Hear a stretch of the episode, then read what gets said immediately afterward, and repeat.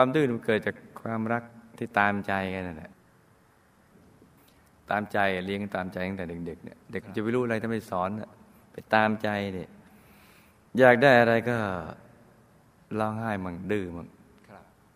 กระทืบเท้ามั่งอะไรมั่งพ่อแม่ปู่ย่าตายายก็เพราะรักก็เลยให้ทีนี้เด็กจะไปคิดอะไรก็นึกว่าเออถ้าทำอย่างนี้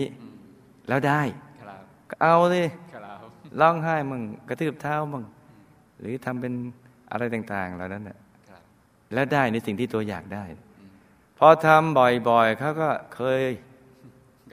พอเคยแล้วก็ชินพอชินแล้วก็ชาชาจนด้านเดียวเนี่ยด้านด้วยความดื้อความดื้อมันมาอย่างนี้ไปตามใจ เพราะฉะนั้นเราต้องรักลูกรักหลานให้ถูกทางนะรักหลานรักลูกให้ถูกทาง บางอย่างควรตามใจแต่บางอย่างต้องสอนต้องสอนเขานะอย่าไปเอะอะไรให้หมดอย่างนั้น ก็ดื้อที่ก็ได้ลูกดื้อมาเนี่ยเลี้ยงนี้ไม่เอาไม่ถูก ทีนี้พอลูกดื้อเข้าอย่างนี้เนี่ย มันก็มีวิบากเกิดขึ้น พ่อแม่ก็เสียใจปู่ย่าตายายเสียใจ ลูกก็มีวิบาก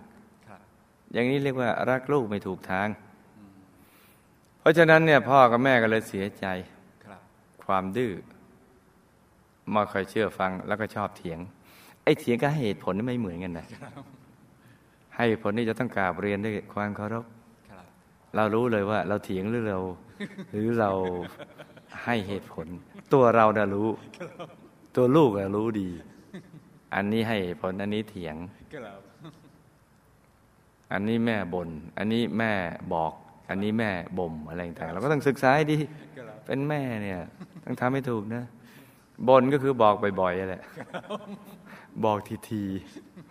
ๆแต่ถ้าบ่มเนี่ยให้มีเหตุมีผลมีอะไรต่างๆแล้วบางทีก็ต้องใจแข็งบ้างเหมือนกันทั้งทั้งอยากจะให้เพราะรักลูกใจจะขาด แต่ก็ต้องแข็งบ้างทำมันเฉยๆบ้าง